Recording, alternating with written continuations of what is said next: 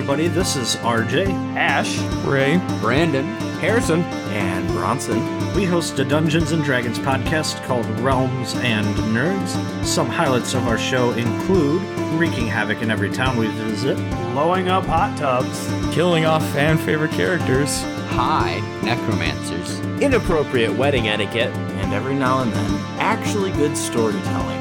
Join us in the realms of Pridea for fun fantasy adventures. You can find us on Podbean, iTunes, Google Podcasts, Spotify, or just about wherever you get podcasts.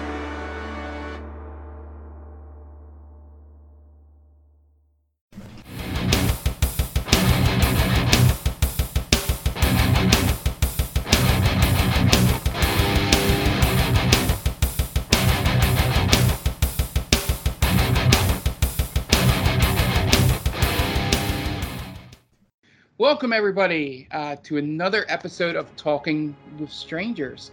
Um, this is episode eight. Um, it seems like we haven't done. This is our first uh, post-quarantine one, I believe. I think episode seven was in February um, when Jonathan first started.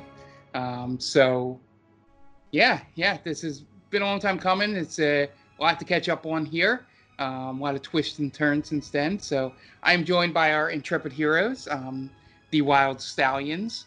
Um, and guys, um, feel free to go around. Just um, what what in the last like uh, five months of playing this game um, have you have you enjoyed?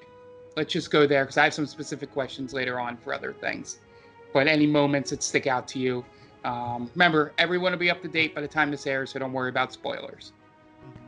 Uh, I'm just gonna say, like on a basic overview, the ability to play more often. You know, uh, with this, I think with this whole quarantine, getting kind of the itch a lot more, a lot sooner than when we were able to meet together. But uh, the the ability to play like every week or every two weeks is what we're we're trying to do is has been nice. I would say.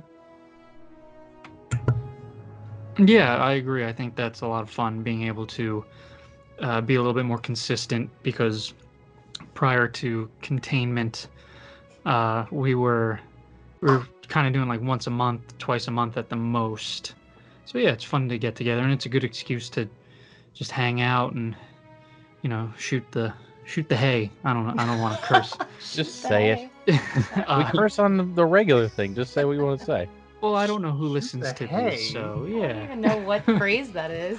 It's shoot the breeze if you were Shoot gonna breeze, do. There we go. Oh uh, uh, also, also uh, playing a new character has been a lot of fun.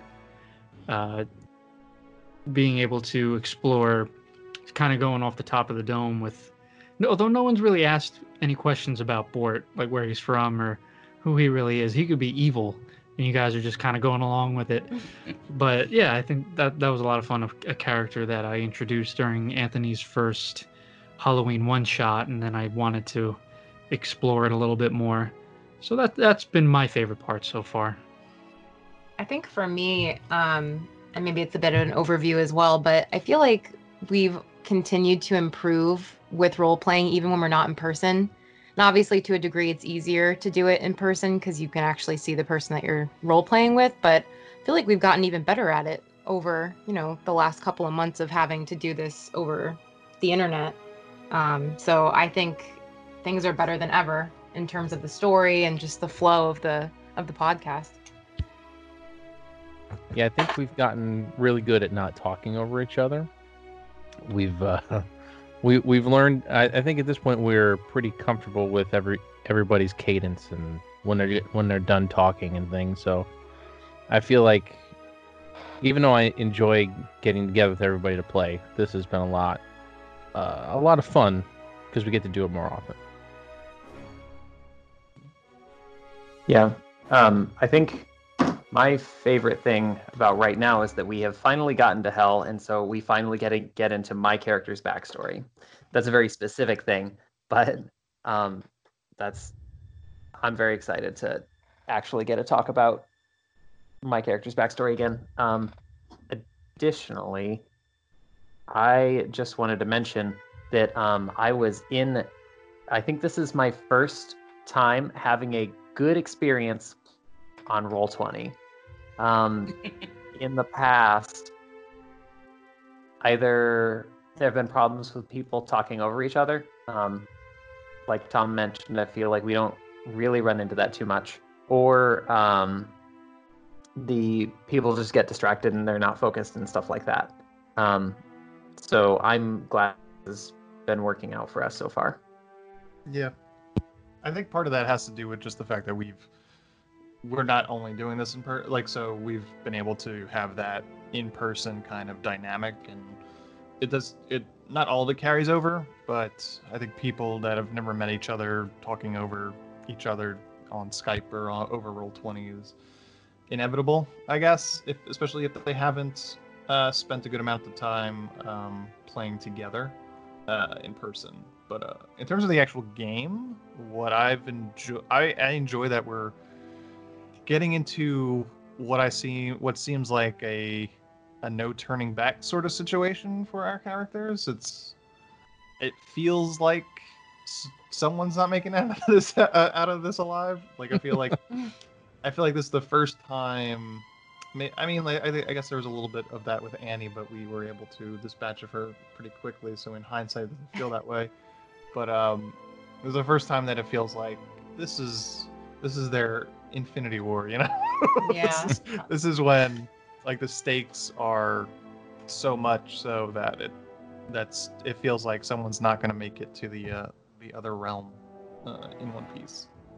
Totally agree. Yeah. I think that's an apt uh, comparison. The Infinity War. uh, I- but I, I I like that in stories where because we are supposed to be heroes and not every heroic journey is a you know happy ending. It would be nice. I'm not saying that I want people to die, but I think from a storytelling standpoint, it would be cool to have someone make the ultimate sacrifice or a few players you know not make it out alive. But uh, yeah, we'll we'll see what the DM has in store for us. Yep.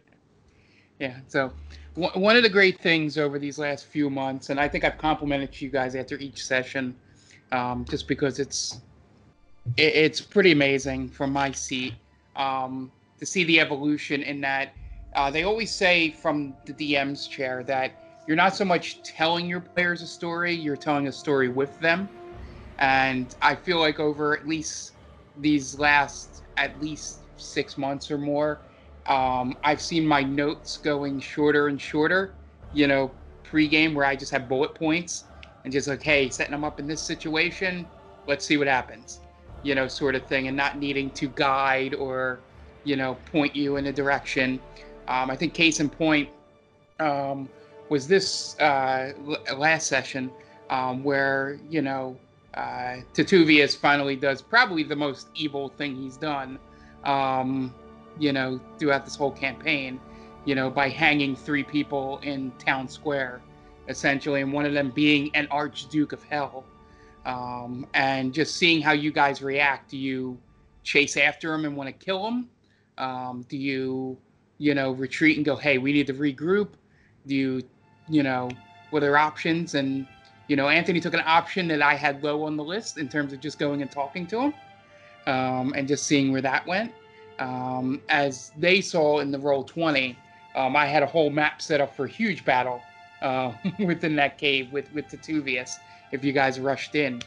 Um, but the sheer fact that my notes went from six to seven pages per session to like two page and a half you know because i'm not writing out full paragraphs anymore uh, to make sure at least for me and you to kind of keep everything on track um, or at least not forget something I think that's been the greatest improvement you guys have done, especially if we're talking between the last two talking to strangers, is that you have started to uh, figure out that the you can just tell me what to do and then we have to do it and i'm the one that has to figure it out.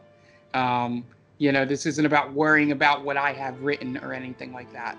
And i think that's really improved uh, the role playing and the the story itself as we went through Isle Cross and into the Hells um, I felt like you guys got er, it started to click with that point, um, which for first time players, I would imagine, you know, is is the turning point. And I'm so excited for our next game, or even the one shots where we can take this improvement and sort of just you know do a more complicated or you know you know a lot more um, uh, more branches in a story and stuff like that. So um, that's what I've been most proud of. But um, I, I, think it's time to move on to our questions. Um, and my first one is directed at Daniel. Um, what have you learned uh, about Bort that you didn't even think about before bringing him into this campaign? Uh, well, uh, something I did off the fly was make him very insecure and just want to be well liked. Uh, I didn't think he was going to clash with Anthony's character, and I, I, I don't know if that was something that just happened naturally or Ant wanted to just like it just popped into his head or he had been thinking about it for a while. But I, I like that whole dynamic where uh, the group lost someone who'd been there since the beginning, and now this new player comes in or this new character comes in, and it's like, well, you know, he's not he's not O'Craig, so I'm not going to I'm not going to buy into him right away just because he's with us. Um, I think that's the that's been my favorite part so far is just seeing how far I could take it with the rest of the group before someone just snaps at me and tells me to shut up. so I I kind of want to make this uh, comparison between uh, Metallica. I don't know if anybody listening knows Metallica, but they had a bassist who who played with them for a long time and then died, and then they had a new one come in, and all they did was tease this dude and razz on him until they thought he was worthy, and that was. it lasted a, a whole album where you can't even hear this guy's instrument on the album. I think that's what Bort's going through right now. I think he's in that that razzing phase uh, where we don't you... we don't know we, we don't I'm really. Sorry. I was saying, we don't really know what to think of him yet. Are you calling O'Craig Cliff Burton? No, I wouldn't go that far. what? uh, yeah, I, I think at least with pizza tacos, because uh, he's a very, he can be very standoffish and in uh, Bort. I I try to play Bort as a very simple uh, he's almost like Lenny from of Mice and Men, where he just he he's just a big dummy, but he means well and he just wants to help people, and you could see where that clashes with someone like Pizza Tacos, who's he's definitely grown as a character and where he was always just about himself, and now he's he's become more of a heroic type, but he still has that part of him where, you know, I got to look out for I gotta save my skin at times. So it, those two ideals, because with with Bort being a barbarian, it's just like oh well, harm is just a part of you know danger is just a part of life. That's what I do. I throw myself into danger headlong. So I don't. I try to play it where I don't. I think like oh whatever. Yeah, I I charge white dragons head on. You know whatever. What what happens is what happens.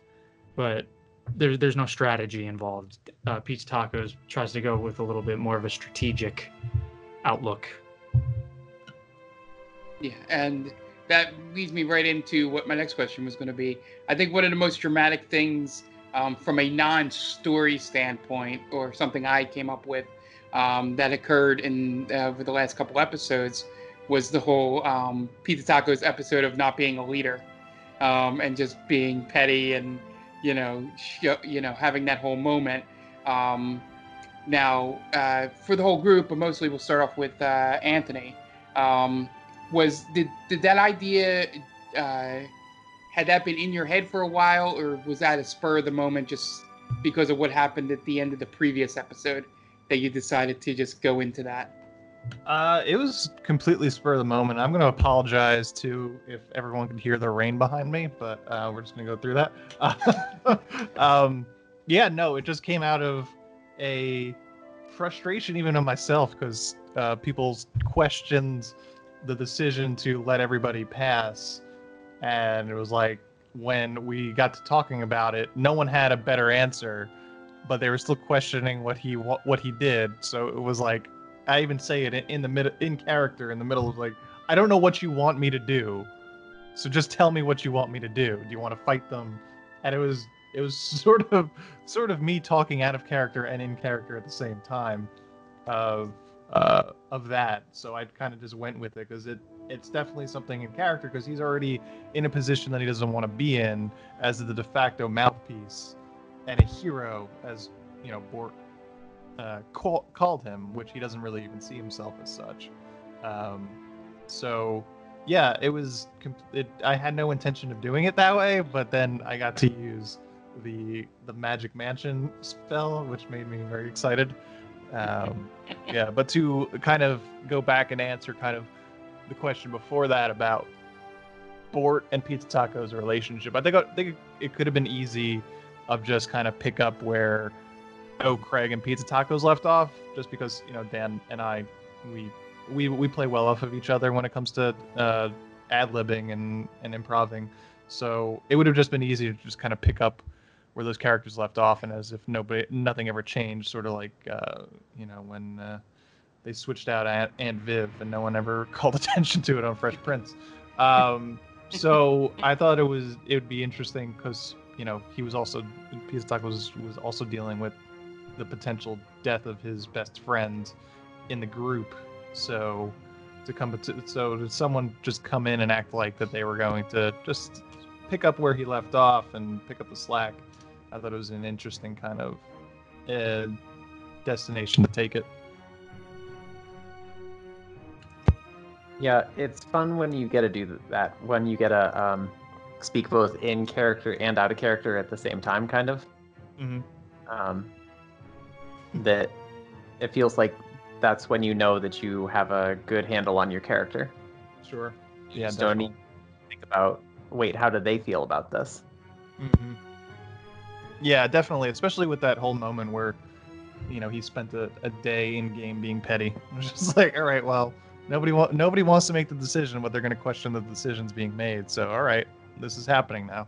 Everybody else is making decisions. well, it's it's cool. I I remember saying after the episode aired or after we recorded, I was saying, man, like this is really the first time where the group has kind of clashed or there's been tension within the group it's always been, you know, everyone makes their jokes and we go fight or we do the task at hand, and it's like no no questions asked, and that's not real life a lot of the time. Where, you know, you you have a group of people with different ideals. Someone at some point is going to uh, give some pushback, and there's going to be a little bit of that tension in the group.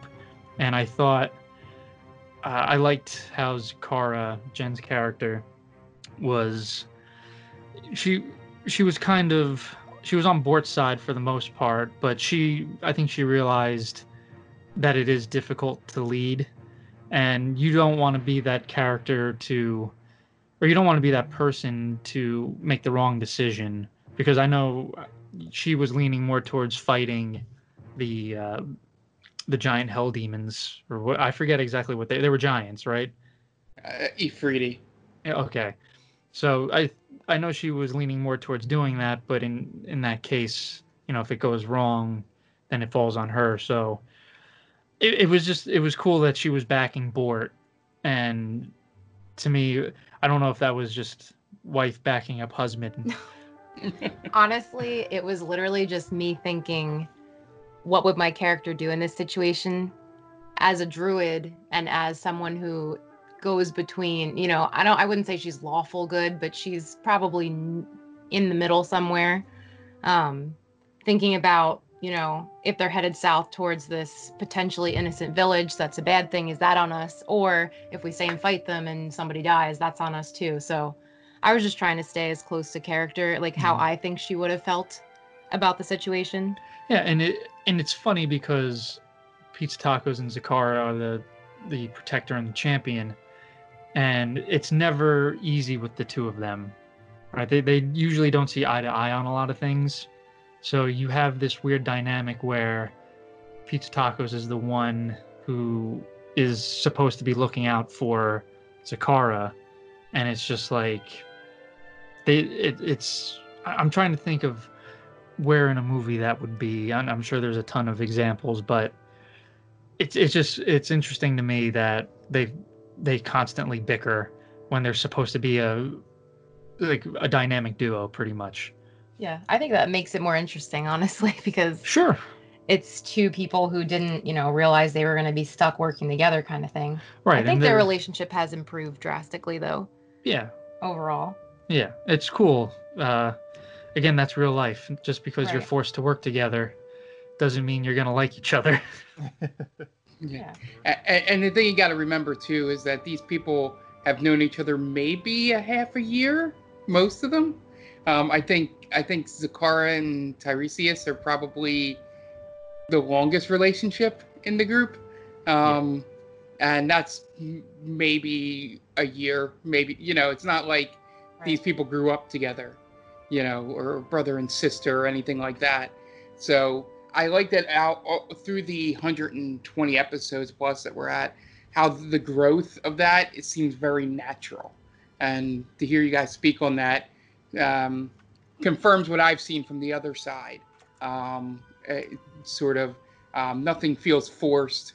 Um, even when uh, Pizza Tacos, I know Craig's budding relationship happened, it felt very natural that, you know, uh, at first Pizza Tacos probably saw him as a guy he could mess with and all that, and then they just grew into friends from there. Um, but you know, it, it's been it's been interesting, and that I think that moment um, where the the petty episode, um, you know, basically was confirmation to me that I think all of you have gotten your characters um, because nobody tried to do anything too meta. Um, to break it up, there wasn't a like, uh, Shh, guys, you know, like stop fighting sort of thing. I mean, closest is I don't remember if Tiresias said anything, but him being a lawful good would probably have been the closest one, you know, to do something like that. But you know, it just, it just, I think natural is the right word. Um, even the uh, introduction of Fred, um, you know, as he has been there, you know, it's still, you know, it doesn't feel like, you know, anything forced or anything. And I think it really came to pass in um, the last two episodes um, where we got into the city of, of um, you know, the Iron City of Dis and all that, and had that whole discovery. And I think that brings us to my next question to Jonathan. Um, I think I'd mentioned this to you after the session, but I just get your thoughts for the audience out there. Um, what what was your pro- your thought process um, with the way Fred reacted to the you know hanging of his parents? Not to sound crass in a sentence like that, but um, just what was the thought process on the decision you made? Yeah, I feel like I should have elaborated on this more in the episode itself. Um, so, I we haven't talked too much about Fred's relationship to um, to his parents. However, what I was picturing is that um, he is in uh, Exandria, the mortal plane, because he doesn't want to continue in his parents' footsteps as like politicians in hell. Um, and so I'm I feel like Fred has a very a complex relationship to his like ho- I guess hometown. Um, that there's been a lot of stuff, um, or a lot of the things that have happened so far. I think have made it clear that um, Fred is still a part of that culture, um, and he still believes in a lot of the structures and stuff um, of hell specifically him still being uh, having a positive image of asmodeus aka big boss um, but he also do- specifically does not live there and does not want to be he doesn't have any ambition, and so he doesn't want to try to um, rise through the ranks himself. Um, so that would make him unsuccessful through the lens of that culture, right? Um, the it, again, Mark and I haven't talked too much about like how exactly hell works or the um, the social structure of hell. However, um, my uh, I, I think being evil is all about gaining power for yourself, and devils are lawful evil, so they do that through um, organized structure and stuff like that, and using laws to give themselves a um, veneer of legitimacy over top of otherwise evil actions. So, um, since Fred doesn't isn't ambitious, doesn't want power for himself, doesn't want to engage in that, um, that makes him unsuccessful in the eyes of hell. And um, this comes to another point that I haven't really figured out. Uh, I don't know what Fred's alignment is right now. Um, it hasn't come up, but I'm unsure if he's evil or not. Um, because, like I just said, it, this whole thing where um, he is like isn't trying to fight against the structure of hell and all that, but he also doesn't want personal gain. So that's a complex, I think, to try to figure out exactly um, what his alignment's going to be. This was a long roundabout way that um, when um, so Fred has a probably strained relationship with his parents. Um, so when his parents were executed, his I think his main thought was um, that uh, that that seemed like it was a direct threat against him by Titivilus, and so um, his main initial main initial main reaction and initial reaction was just to get out of Dis um, because it because of fear that it is an unsafe place for him to be. Um, I think he. We haven't talked about how much other family Fred has, but um, I think his first reaction is going to be to get out of here, um, to try to be safe instead of like trying to find his family and make sure they're safe. But then also um, wanting to, uh, I guess, kill Titivilus in order to end that threat. Um, so the yeah, if it seemed like um, Fred didn't have a strong reaction to his parents being mm, uh, killed, that's not what I was trying to convey. What I was trying to convey is just Fred's Fred's fear, um, Yeah. and desire to escape, which has been his reaction to most of the like bad things that have happened so far in the campaign. Yeah, I, I think that was uh, my whole point with that was um, I enjoyed that you didn't take the easy route, which would have been let's just charge in and kill the guy, um, because I knew a little bit about what you were talking about your parents, and you know it, it goes back to what I said earlier. Is you got it's the group, you know, understanding their characters enough to not just make, you know, quote unquote the video game decision you know, in, in the situation to try to make these people be three dimensional and be, you know, actual, you know, living, breathing characters and not stereotypes. And I think his reaction to just wanting to get the hell out of there is a very natural reaction, um, especially with the, you know, uh, the slight hellish blood that he has in his system, where um, they always do look out for themselves and try to, you know, keep themselves safe while gaining power and stuff like that. So the natural reaction to let me get to a safe place and then figure out how to take this guy out. Um, uh, when thinking back on it, felt probably the more natural decision than the one I was anticipating everyone making. Um, and so it was really interesting. Um, you know, uh, being in, in in you know, and you guys have been built up to going to the Hells um, for so long, and to just see that uh, your decision making in there and um, you know was was oh, oh, was well thought out and you know it, it's a it's a testament more to you um, you know and sort of uh, understanding the story which i do appreciate. Um, the other thing i want to get into our first uh, segment of uh, behind the uh, dm screen i wanted to uh, point out that um, and have a conversation with uh, dan um, that uh, in the last couple episodes, um, I, or not last that one. I think it's the first episode when you guys are in hell. Um, did you realize that you almost walked everybody into two combat situations just entirely on your decisions? Yeah, I was planning on it. I, I really thought that's what was going to happen. Because in my mind, I was heading towards the gate and being super loud about it. So I thought we were gonna at least get it not not into a fight, but like some sort of alter altercation.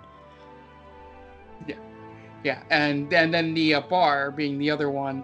Um, yeah, the the the situation there was. I'm assuming that's just a uh, wanting to have fun sort of um, scenario we had. Yeah, I wasn't planning on starting a fight there. I just wanted to play off of what everyone in the group was saying to be cool. So I, I kind of thought of like, oh, like I'll be the Fonz, where like, hey, you know, go in and just really try to like yuck it up with the locals. Um, and if in the back of my mind, I did think, all right, you know, there's definitely a possibility that Mark would have one of the patrons at least try to get uh, into a scuffle with me, and then someone would break it up, or we we would just have like a, a barroom brawl kind of thing. Yeah. So that's what I was in the, in the back of my mind hoping for, but just the the whole point was to pretend to be cool or act cool. Yeah. And the uh, uh, final question I have here, um, unless if anybody else wants to talk about the Hells, um, because I want to move into um, a couple back to Eiselcross stuff. But um, in that, I think it was one session we spent in, you know, in this. Um, was there was any of your um, choices down there um, things you guys have been planning on, or um, was it a lot more? I hate these questions sounding similar in this, but um, we had been driving towards this point. Um, did anything you do down there, um, anything you've been planning to do, or is it just one of those uh, things where it came up during the session, you saw a little opening and went for it? Um. So, yeah, it's sort of a little bit of both. Uh, uh, with that question, um, so when we saw Titivilus, I kind of in between. We saw him at the end of one session and the beginning of the other. Nesh, yeah. So I kind of had it. Well, you know, he made eye. We specifically made eye contact with us and waved to us. So, you know, he could have killed us right there. So I was assuming that he wasn't exactly looking to fight, at least not immediately. So that kind of gave me the idea to try and get him to get us into uh, the city of Dis. But then the second part of it was when we met him again, and I decided to, you know, just walk right in.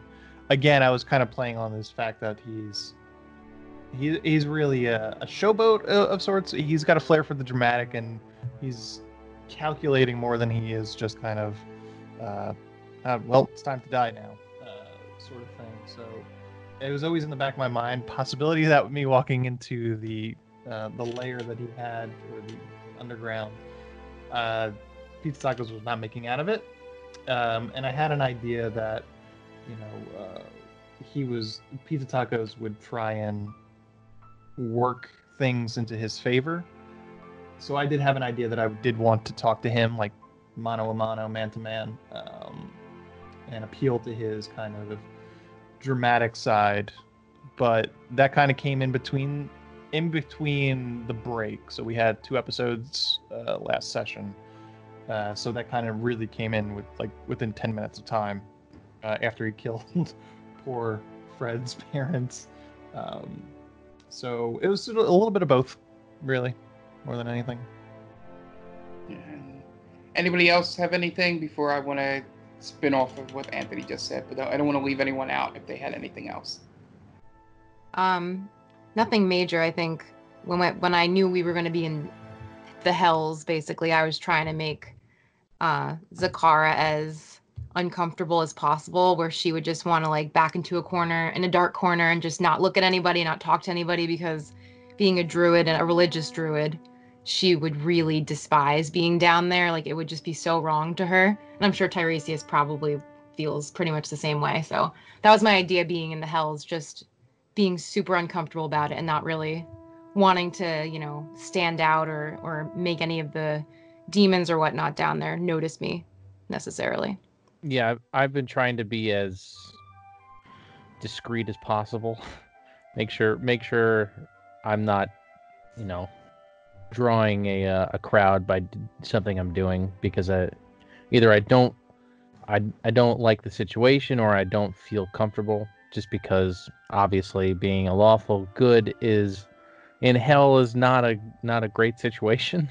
so uh, I've just been trying to kind of stay in the background and just kind of throw in my two cents everywhere I I would need to because I feel as though Tiresias really really wouldn't be comfortable and running into things in in the hells.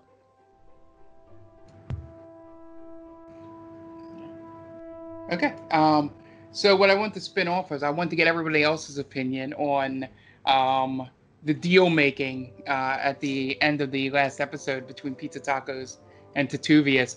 Um, since this is really the only time with the audience um, that you'll be able to meta this stuff, um, because hopefully only Zakara kind of knows a little bit about it. Um, what was going through your mind while that whole scene was playing out between Pizza Tacos and Titivilus? Um, Um, bef- before oops, anybody sorry. answers, I just want to say, um, super happy that no one meted it Yeah. because it would have just been so easy to insight check me uh, after all of that. Um, but I'm glad that nobody did. Yeah, I definitely, as soon as, I mean, obviously, myself knowing that, you know, Anthony was getting rid of the spell for a reason, I made a point to make sure, like, do not say anything that sounds meta because, yeah, so, um, I thought either way, I thought the way that you handled it, Ant, was perfect. Um, even if Pizza Tacos wound up throwing Zakara in there as part of the deal, that would have been great too. I, I wouldn't have cared, but I think the way that you went about it was really good. Um, so yeah, what was going through my head was mainly like, so Zakara got pushed out of her spell. Most likely she would think it was the Mirror Man because, you know, he's done some pretty, you know, crazy strong spells in the past. And he knew you were there. And he knew I was there exactly. So I was just trying to play it as like, all right, she probably would just have assumed that he kicked her out. Hopefully everything's okay. What happened? Without being like, are you sure nothing shady's going on? So that's how I tried to play it as Zakara. Yeah, I loved it. I thought that was such a good moment because it's not on brand with how we uh, how we solve problems. Usually, we always go in guns blazing and kill them all, let God sort them out, kind of thing. And this was something that was actually done with some there, like there was heart in it because there was a moment where Titivilus uh, ups the ante and says, "You bring me Zakara as well, and we'll call it even." And I just, I was like, "He's gonna do it." I could have sworn Pizza Tacos was gonna like, okay, yeah, sure, because again, that whole, that whole dynamic where they don't always see eye to eye, and he'll do anything to get his lady back, but Pizza Tacos actually, he, you know, he rebuffs the offer, he rejects it, and like, wow, that's a, that's like something that would happen in, in like in a movie. You know, that's that's really cool. Or I thought like the whole double switch was gonna happen. He like, okay, yeah, I'll bring her to you, and then, you know, down the line, like he, it's almost like an Ocean's Eleven type of thing, uh, where the old misdirect. But I I thought that was such a good moment. It's probably my favorite moment in the entire season one arc. Season two. Well, no, this is still season one, right? This is still Yeah. season one. Yeah. Right. Yeah. Uh, season it, it's like The Walking Dead where they split the seasons up into two. Gotcha. Yeah. Well, it's the same. It's the same campaign. Right, Just- yeah. Yeah. Campaign one, I'll say. Campaign It's- one, season It's two. disc two. Yeah, Disc it's two, disc yes, two. the extended edition. It's side B. So yeah, so campaign It's, one. it's the Myers cut. right. Yeah, so far it's been my favorite moment because it was, again, not something that we normally do, and it was a character uh, faced with an impossible, you know, overwhelming odds. You know, you're going up against a big bad like that on your own, and you got to think quick. And I, yeah, I just, it's one of those things where you, you, again, you see it in the movies all the time, and I just, I love it. Yeah. And I'm also glad no one metagamed it. yeah, that was that was pretty well done. Um, I was I was kind of glad on that. You know, I will do even if somebody did. You know, you still play along with it and roll the dice and all that. Even though I think it would have to be a pretty high insight roll to beat a deception roll from Pizza Tacos to begin with. Um, but um, knowing our luck, it would have been a nat twenty from the insight, and it was impossible. But um, yeah, so moving on. Um, going back a little bit. Um, so you guys spent uh, a good part of the last few months um, going through the area known as Eiselcross, um, which was released with the um, the newest D and D expansion. Um, you know, Explorer's Guide to Wildemount, which um, uh, was was very interesting when I was reading through it, just to see the little fun things I could do um, with you guys while still keeping it in this story. Um, was there uh, before I get into specifics with it, and this will only be a few questions, and then we'll go into your ask me questions part of the of the set of the podcast. Was there any part of the land because you explored most of it? There's only a couple places you didn't get to um, yet, and uh, that that stood out to you that was your favorite, or you know, just just things like that. Just a general overview. Yeah, uh, the one thing that I'm upset that we didn't get to do was the uh, getting the the hand axes, and there's no way we're going back for those. I've said it off air numerous times.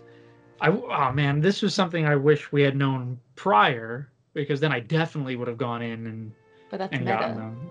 Yeah. Well, I, the thing was, it was an idea that Mark and I had cooked up uh, later in the game. Uh, Mark will sometimes message me with ideas for my character, and we'll kind of bounce things off. I, I'm sure he does the same thing with you, with everyone else. He'll kind of just bounce off ideas.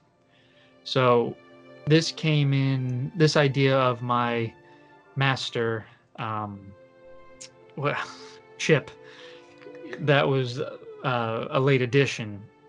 So like yeah, you know, like I'm thinking of you can have this guy and and then he sprung the axes, the hand axes on me out of nowhere. So there was no way I could react fast enough, you know. I would have had no clue. But that's something I I hope we can kind of go back to. But again, we're we're kind of in the last legs of our journey here. And uh, so who knows where we'll go.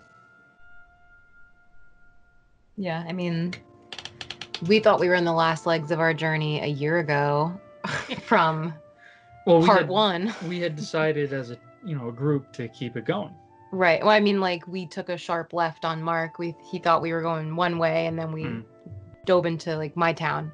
So you never know. I'm sure. I'm sure Mark has several paths laid out. and Maybe we will wind up going back there. But I know that was killing you. Seeing you in person, being Yeah. like, "Wait, no!" it was funny for me to watch. Just you know, sitting next to you during the session. It was pretty funny. I mean, we still have stuff sitting in a town Yeah. we visited a year ago, so It's a good I don't know that we're ever going back. Yeah. Do Can I have, do I have dragon armor being made right now? Yeah, I think Crap. you do. I we we don't tend to circle back around to places we visited. Can we, can we get deliveries in hell? Is that possible? We're very busy uh, explorers, though. So Yeah. We are. Postmates. Yeah. It's, it reminds me of you know you get games like Resident Evil where you have to constantly go back and forth between areas. Mhm. That that's not our game.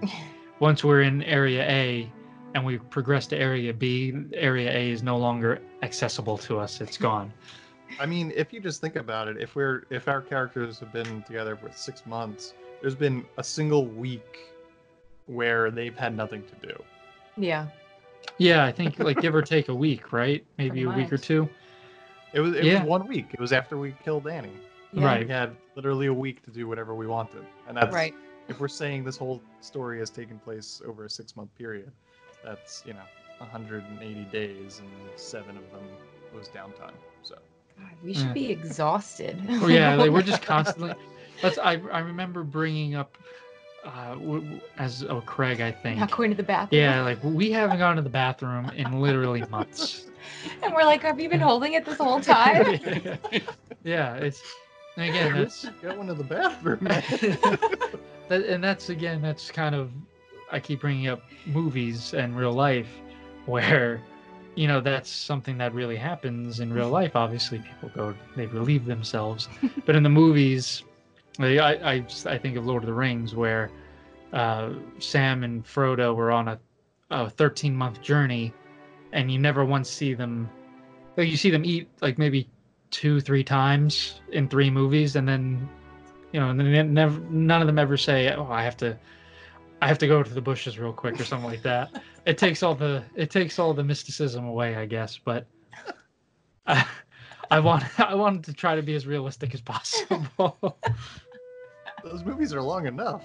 Seriously, he wants the extended, extended version. right yeah well I, I mean in terms of and, and even with games like uh, critical role you never like you see them eat you know they wake up and they'll be in a bar or they'll be in the inn and like you have your What's- breakfast what that's saying, because that's because things can happen at breakfast.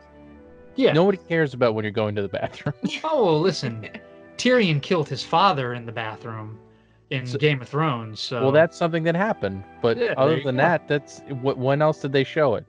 Well, I'm just saying, you know, you could be, you know, you could be taking a number two, and then Oh, all of a sudden, your evil half brother or your evil twin comes in, and Uh oh, Tom. Shanks hear ya. that? I'm, I'm just giving Mark ammo here. So, so Tiresias, you feel the overwhelming urge to relieve yourself. We don't So- even know how most of these races use the bathroom, let alone needing to go. I have mentioned Bort's penis once. so, and also oh, Craig's penis. well, th- that's There Multiple because seems to be a theme well, that's because Anthony just kept bringing up how small it was when we first started. Yep. Uh, yeah. So um, yeah. Before I, I move on to something I wanted to bring up, did Tom, anybody else, um, have anything they wanted to talk about in Eiselcross that they found exciting or anything? I liked the idea of the white dragons being on that island, but just in general thought that was cool. Um, and I'm glad we got out of that alive because I was seriously thinking that you were out to kill us all at one point, Mark, when we ran into the dragons and then we found their island. I'm like, Jesus Christ, we're all gonna die. Yeah.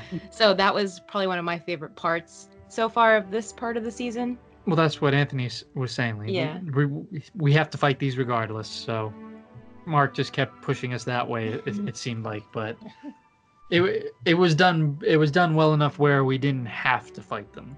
Where it wasn't like we need to do this. It was fun. Yeah. Uh, I I got real excited when the dragons flew in, and all of a sudden I heard this really awesome music playing. I don't know where it came from. A credit to the musician, yeah. the composer, I should say, right? Yeah, Credit to the composer. We have our own music. It's great. Yeah. Yeah. For those of you out there who don't know, um, Tom here has written both the intro and battle music Um, well, I guess the outro is also a piece of the intro that I cut up, but um, yeah. So all the music that you hear um, in terms of like uh, intro and battle and all that, um, you know, comes from Tom. So we are thankful um, to break up the uh, you know monotony of having just the audio bed, you know, that I put under uh, most of the episodes, or in some cases before I re-edit it, have an hour and a half of the bed music playing afterwards. Um, but no, the point, the, the one thing I want to get to before um, I throw it out to you guys for questions for the final 10 minutes or so is I think one of my favorite moments, and we didn't get to explore much of, is um, um, uh, Mutos. Um, the that part of Eiselcross, reading it in the book, um, is very intriguing. And obviously, I knew you guys wanted to explore it more because you were kind of just trying to get through it um, to get to your destination. But you know, I like the idea of me rolling a uh, D8 and then deciding what kind of environment you wake up in Yeah. um, that day. Um, and that also includes, which was some of the most work I've had to do behind the scenes, was there's different types of enemies um, for each each season. Uh, you know, different kinds of disasters and environmental conditions. Um, you know, depending on what that D8 rolls. So I have to have, you know, uh, you know, starting the behind the DM screen thing. Uh, it's one of those things where I had to have all eight environments prepped because I didn't know which one you guys would walk into and what if you would get into a fight in them or not. Um, so yeah, and you guys skirted around both those battles um, that you did um, walk into just because helpful of the your your um, stealths are so high uh, to begin with, and also the walking on water um, spell, you know, allowed you to skirt where it might have been a little harder, and for some of you. But yeah, that that's an area that if if we ever do a one shot down the line, and I go back to this, that I would just like to set the one shot in, like people trying to discover why that place is the way it is, um, because it's a kind of interesting. In the book, they kind of leave it up to your interpretation um, of how you want to do it, or if you guys want to double back. But as we mentioned earlier, you guys don't double back anywhere. Um, you only you only ended up going to Kymel twice because you were sent there to meet someone uh, the second time. Um, uh, but yeah, so as we always do at the end of uh, talking to strangers here, um, I it's it's a two-parter. We always start off with the if the players have any questions for me or things that I can um, explain It's not spoiler or things that are still not in progress um, that they want to know uh, any answers to or just in general questions for me. I leave it open to them. And then if they want to, I um, let them talk out their theories and things of what's going to happen going forward, um, sort of in that. So I'll open it up if anybody has uh, wants to start on either one of those topics. I have a question. Yeah. Um, so, Mark, as a DM, Hmm? what has been the most frustrating spell we've spammed that you've had to uh, plan ahead for? Because it's happened a couple of times. Uh, There's with two. O- with with O'Craig, it was counterspell. Was becoming the bane of your existence, I can imagine. and then with pizza tacos later, it became mass suggestion. So I'm curious of Yeah. what what's been the bane of your existence. Well, counterspell will always be.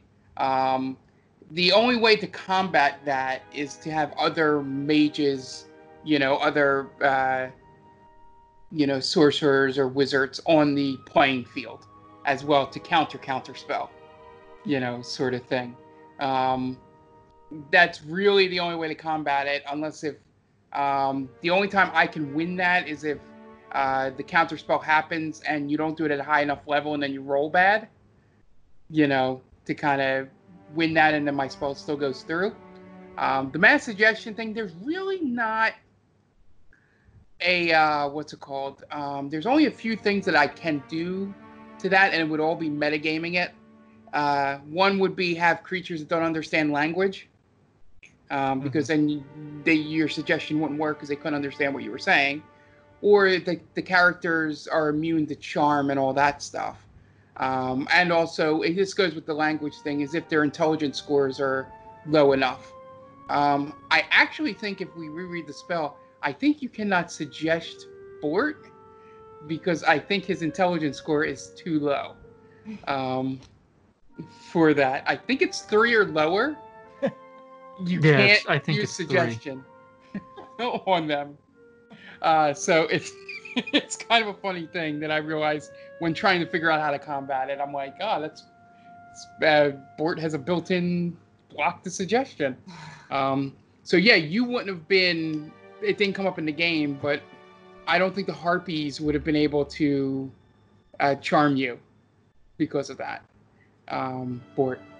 So, you know, um, there. But uh, counterspell's always the bane to any DM's existence because you could f- do this great spell and be ready to do something terrible, and boom, gone. I mean, the greatest moment in any like televised or not televised, you know, streamed or or recorded uh, professional Dungeons and Dragons thing was the end of the spoilers for the end of season one of uh, campaign one of Critical Role, but you know, uh, Scanlan uh, uses a ninth level counter spell um, to counter the main bad guy's uh, level seven teleportation spell, um, which means it instantly is gone. Um, and therefore, I think it was like one or two turns later, they kill the main bad guy to end the campaign.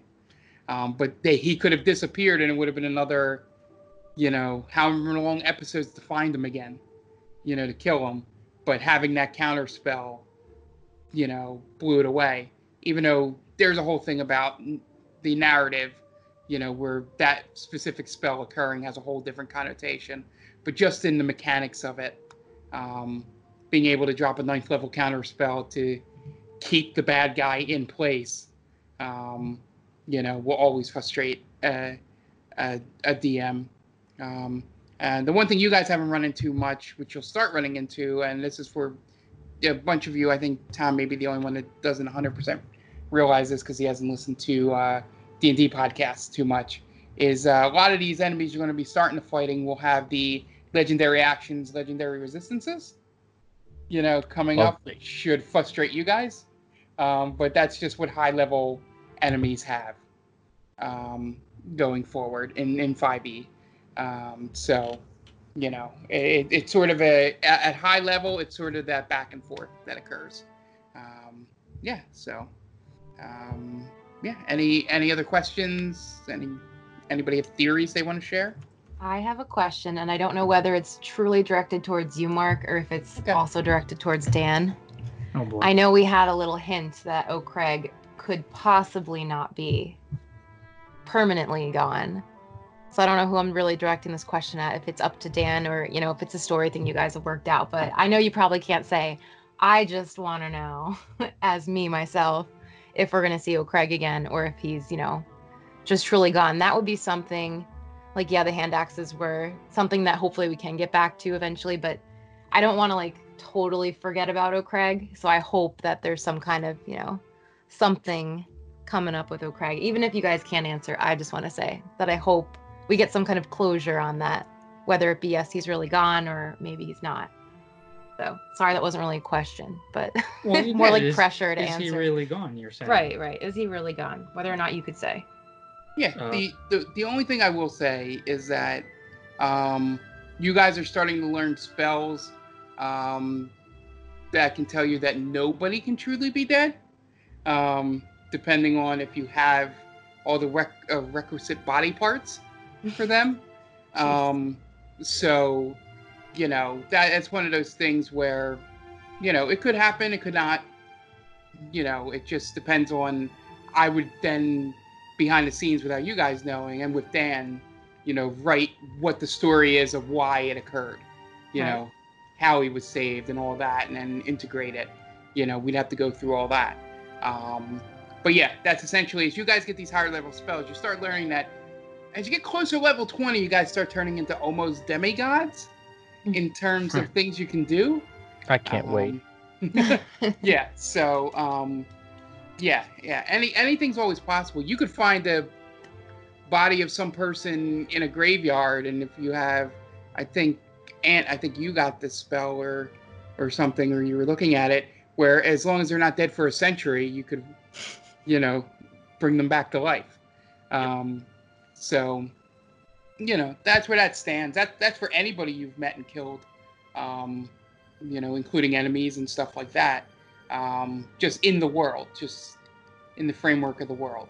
Um, and there's also spells that could bring them back as different people and you know um, you know, reincarnation instead of resurrection you know so it's just interesting um, you know what can happen in it.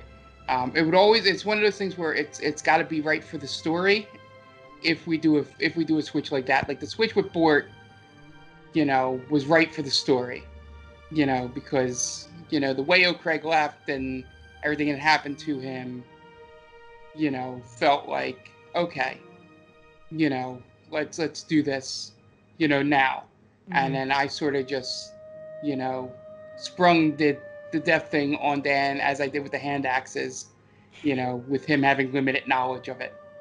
Um, the you know that death scene. Right. So, yeah, yeah. I, I, it's probably a longer explanation than you were expecting, but Yeah, I'm I'm happy. I'll take it. I was expecting you to say, "Sorry, I can't tell you." So that works for me. Mark spilling the beans. No beans have been spilled. No. Yeah, it, It's- I, it's- I agree. I think it needs to, if we want to do that, it has to be right for the Yeah, story. for sure. Yeah. And I was also giving you a hint that if you do find his body and you have that spell, you can do it. Yeah, except now Um, it's going to be in like seven pieces. It's gonna be like Horcruxes. Um, Could come back as an undead instead. yeah. I think since he's a spellcaster, he would probably be a lich, and Yeah. that would be the Lich King. Or he could be a Green Lantern. How do we bring how do we bring O'Craig back? We need to do this now.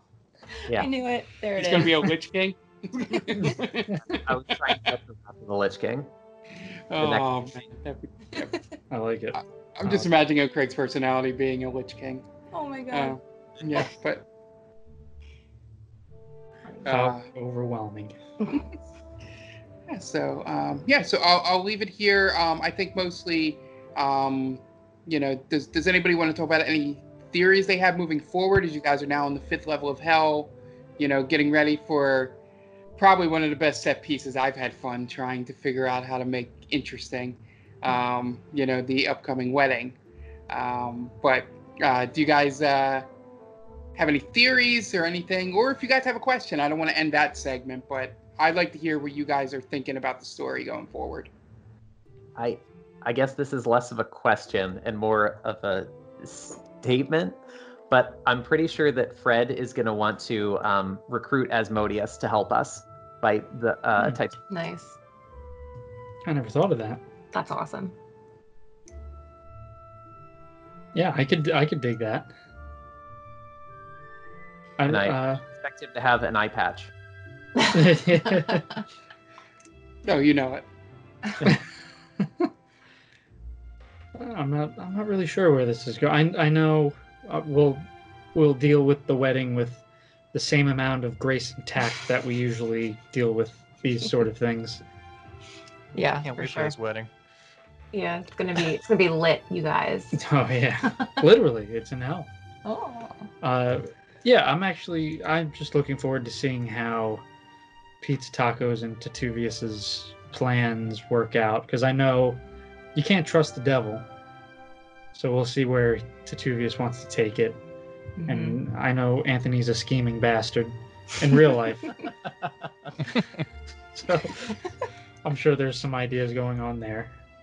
That's that's a good point. I'm excited to see how that all plays out too. Just because there's so many levels. I mean, when we were first dealing with the Mirror Man, back when we found his contract with Annie, he was like screwing her over, but then there was a contract, then she was screwing the contract over. So there could be so many levels in Mark's head to Right. where he's gonna have the Mirror Man take it too. So it'll definitely be, you know, not as simple as like we go to point A, then we go to point B, and then we end. Like obviously that's Yeah. never happened before, so it's not gonna happen now.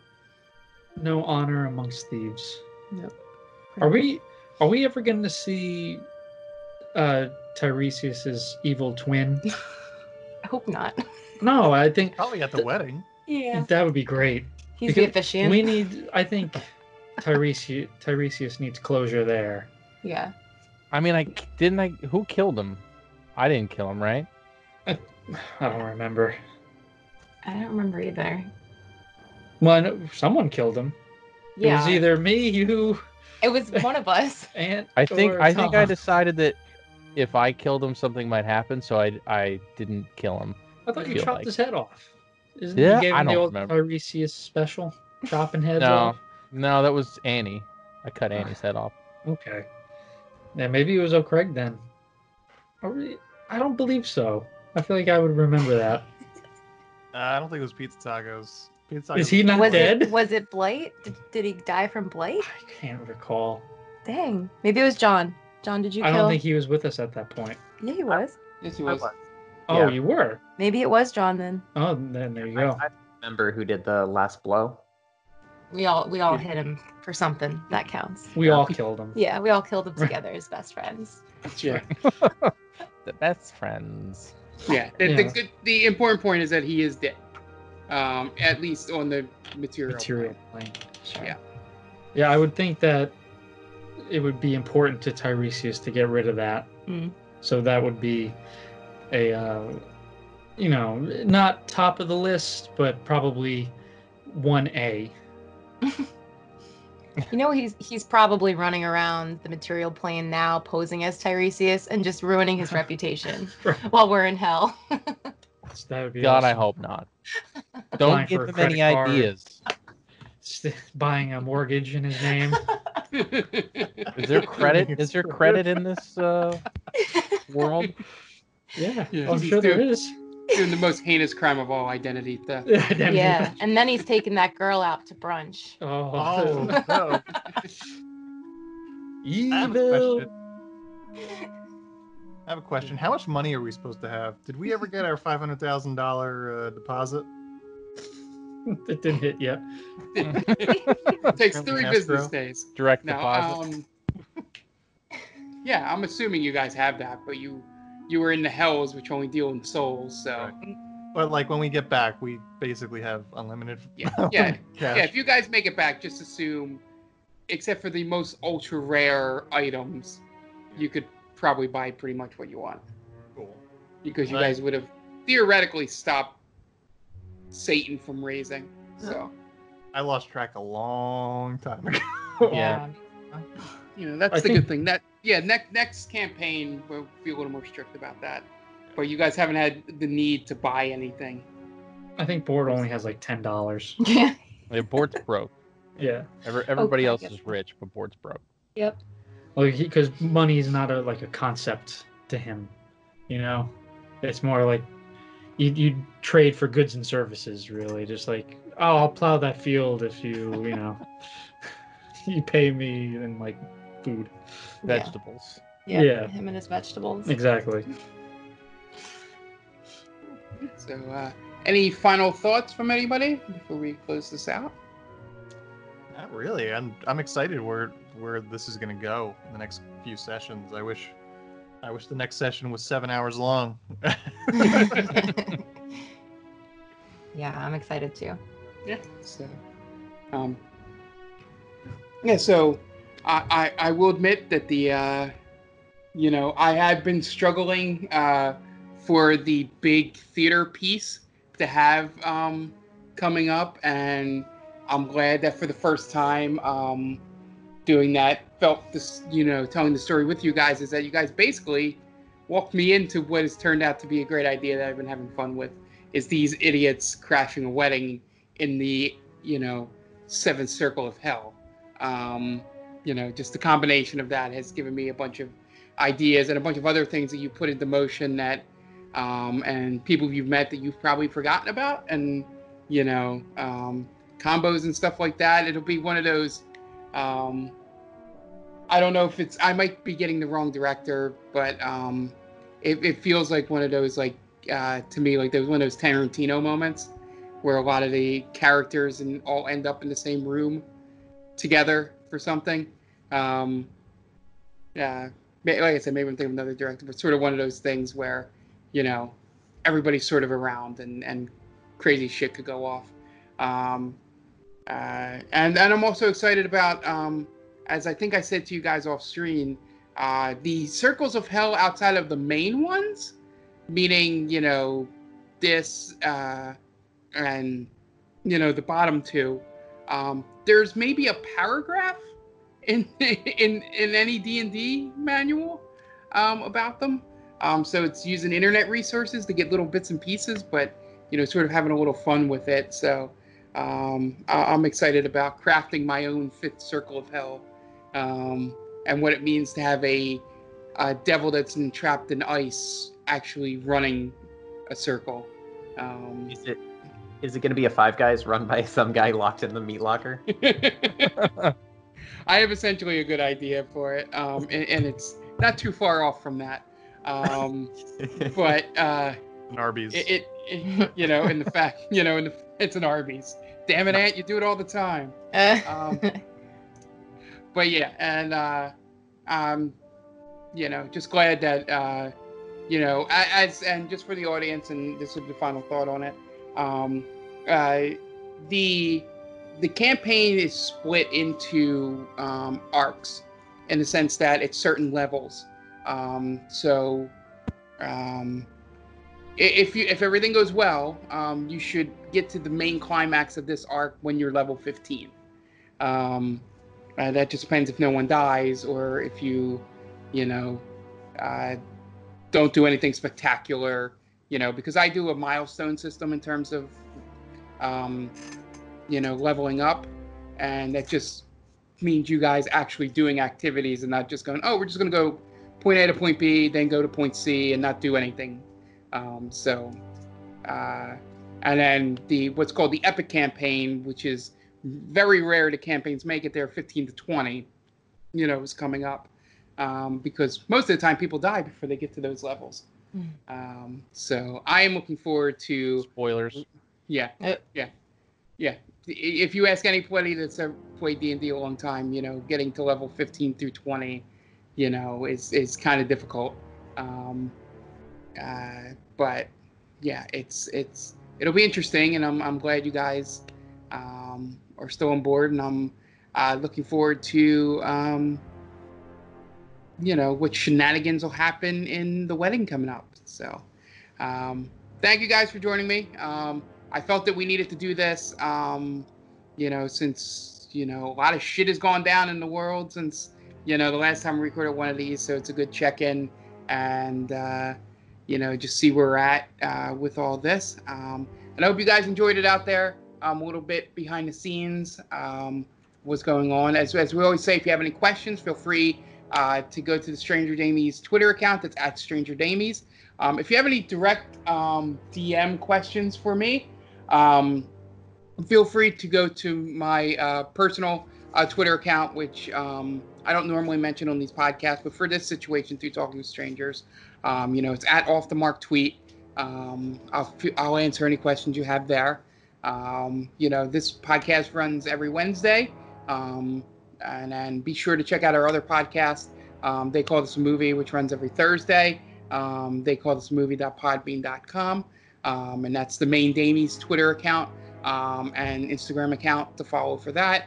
And then um, Game Vault Podcast, which airs every other Monday.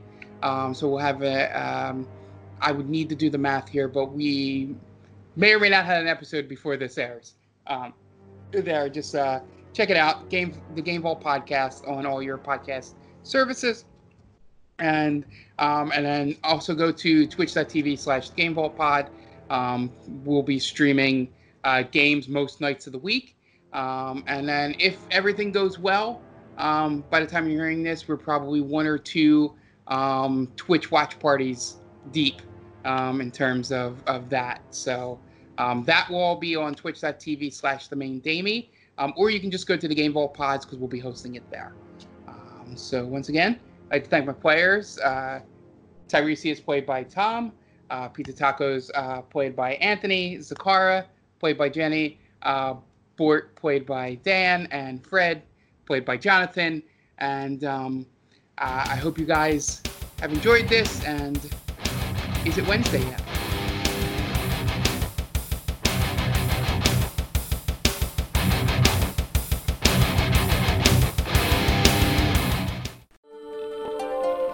Welcome, travelers. Seems like you're looking for a story. Well, I got one for you. It involves adventure, friendship, and all hey, sorts hey, of. uh, Earl, why don't you tell him about that time I stole that big ass melon? Yeah, yeah. I, I was going for more. Or of an you could tell him about the time I kicked her ass, Earl. I wouldn't ever tell him. Do I need to get time. my ref gear on? Okay, everyone, shut up. Now come with me as I tell you a story from afar. Hey, everybody, my name's David. I'm the DM for From Afar Podcast. A From Afar Podcast is all about four friends separated by distance but brought together by adventure. Hope you all stop by and give us a listen. Thanks.